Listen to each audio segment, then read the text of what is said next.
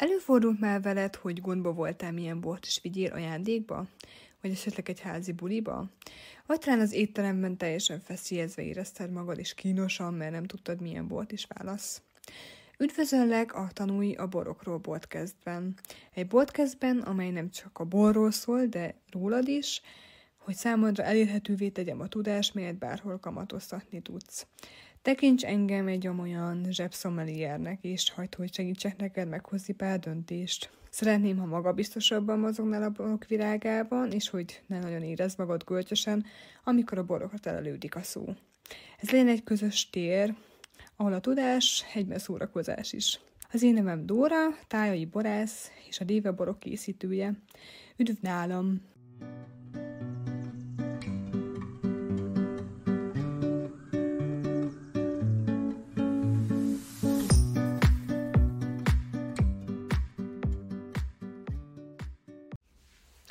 És üdvözöllek egy újabb podcast epizódban, és elnézést, hogy nem igazán jelentkeztem az utóbbi egy-két hétben. Nyilván megvannak az okai, de ígérem, hogy pótolom a, a, a podcast epizódokat, hiszen azért már tartozok egy párral, illetve kettővel, a jövő együtt hárommal is, de megpróbálom a lehető leggyorsabban ezeket behozni. Ezen kívül pedig szerettem volna megköszönni a sok támogatást, illetve szoktam azért néha kapni tőletek egy-két üzenetet, e-mailt, akár Instán, akár e-mailben, és ezek közül szerettem volna felolvasni a legutóbbit. De kedves Dóra, hűséges odaadók, elkötelezett hallgatója vagyok a podcastnek, és alig tudom kívánni a következő részt. Összes részt már háromszor végighallgattam, nagyon hasznos volt, és érthető mindegyik epizód. 60 éves két unokás nagypapa vagyok, és szeretem a borral kapcsolatos ismereteket, bővítő írásokat olvasgatni, hallgatni. Hát nagyon szépen köszönöm ezeket a kedves szavakat, hát akkor esik ilyenkor az embernek, és, és remélem, hogy tényleg sokan, sokatoknak hasznosak tényleg ezek a podcastek.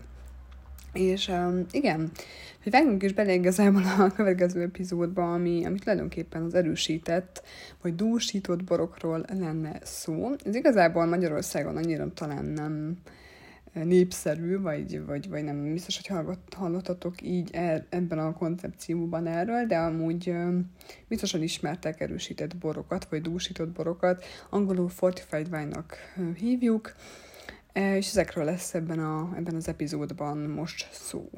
Úgyhogy váljunk is bele. Egyáltalán mik azok az erősített borok, ugye először is ezt tisztázni kellene.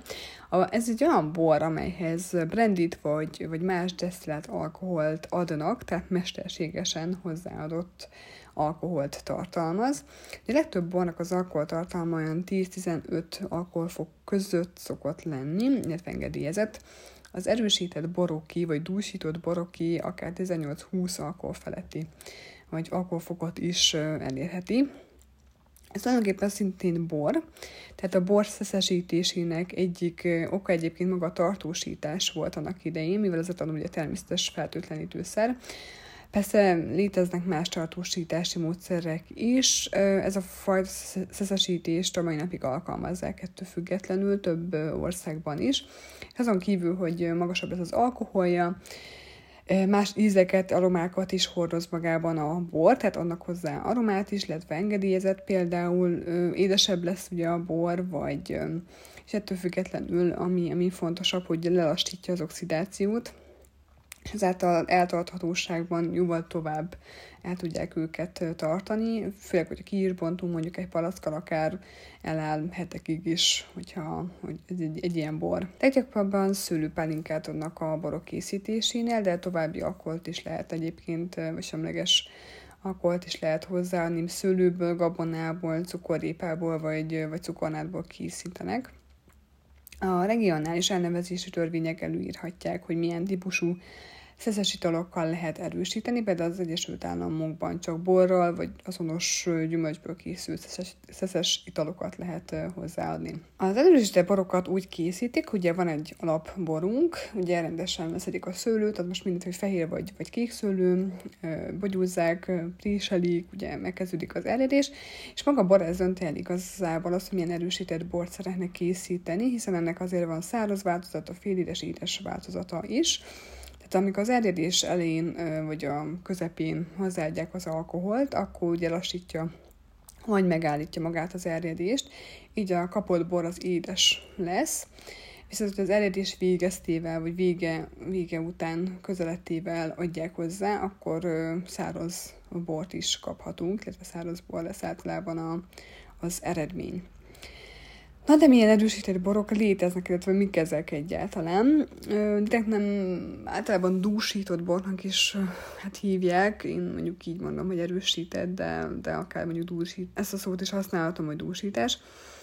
Az egyik ilyen bor az nem, nem más, mint a Marsala bor, amely egy Szicíliából származik szintén szeszedett, illetve nem szeszedett változatban is kapható, és először 1772-ben egy angol kereskedő John Woodhouse készítette, a sherry, illetve a portú olcsóbb helyettesítőjeként, és a nevét pedig a Marcella kikötőjéről kapta.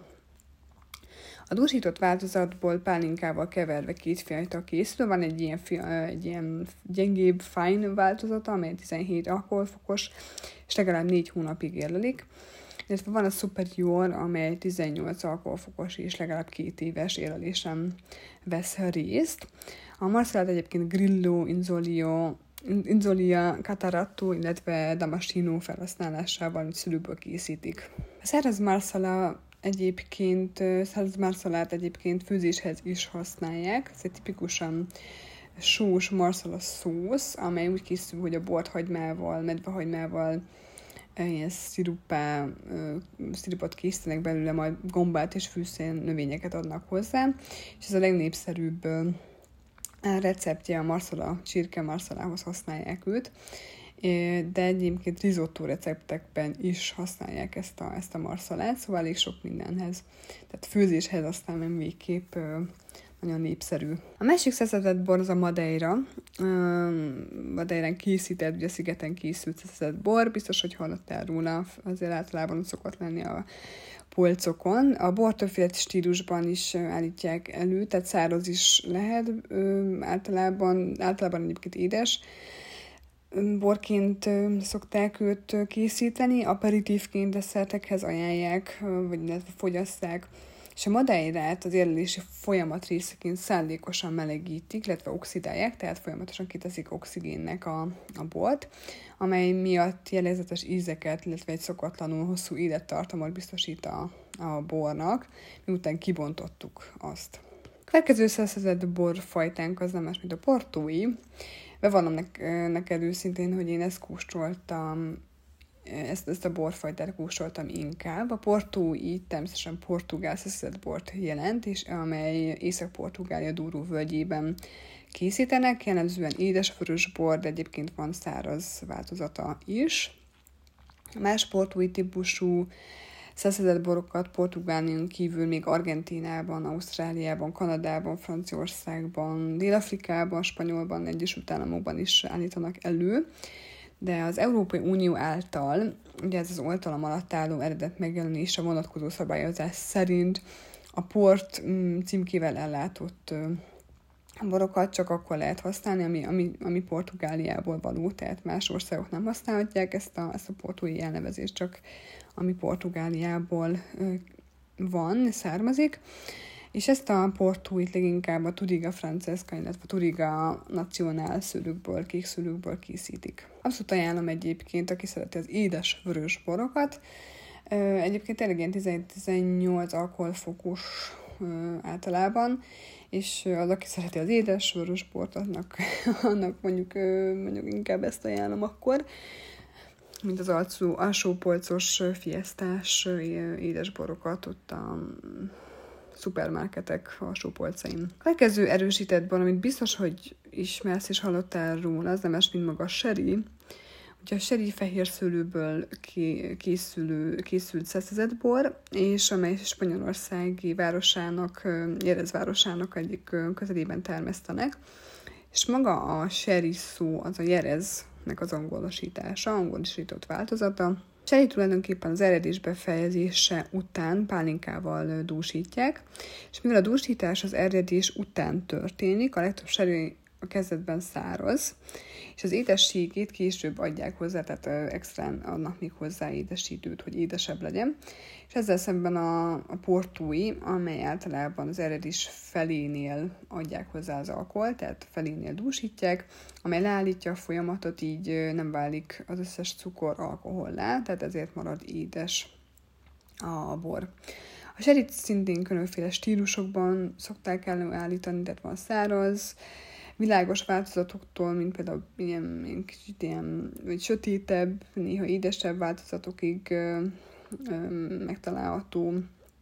A krémes seri például mindig édes, tehát ö, a serit egész sok változatban lehet kapni, úgyhogy érdemes őt is, hogyha szerettek a serit, akkor akkor mindenképpen venni egy-két palackkal belőle.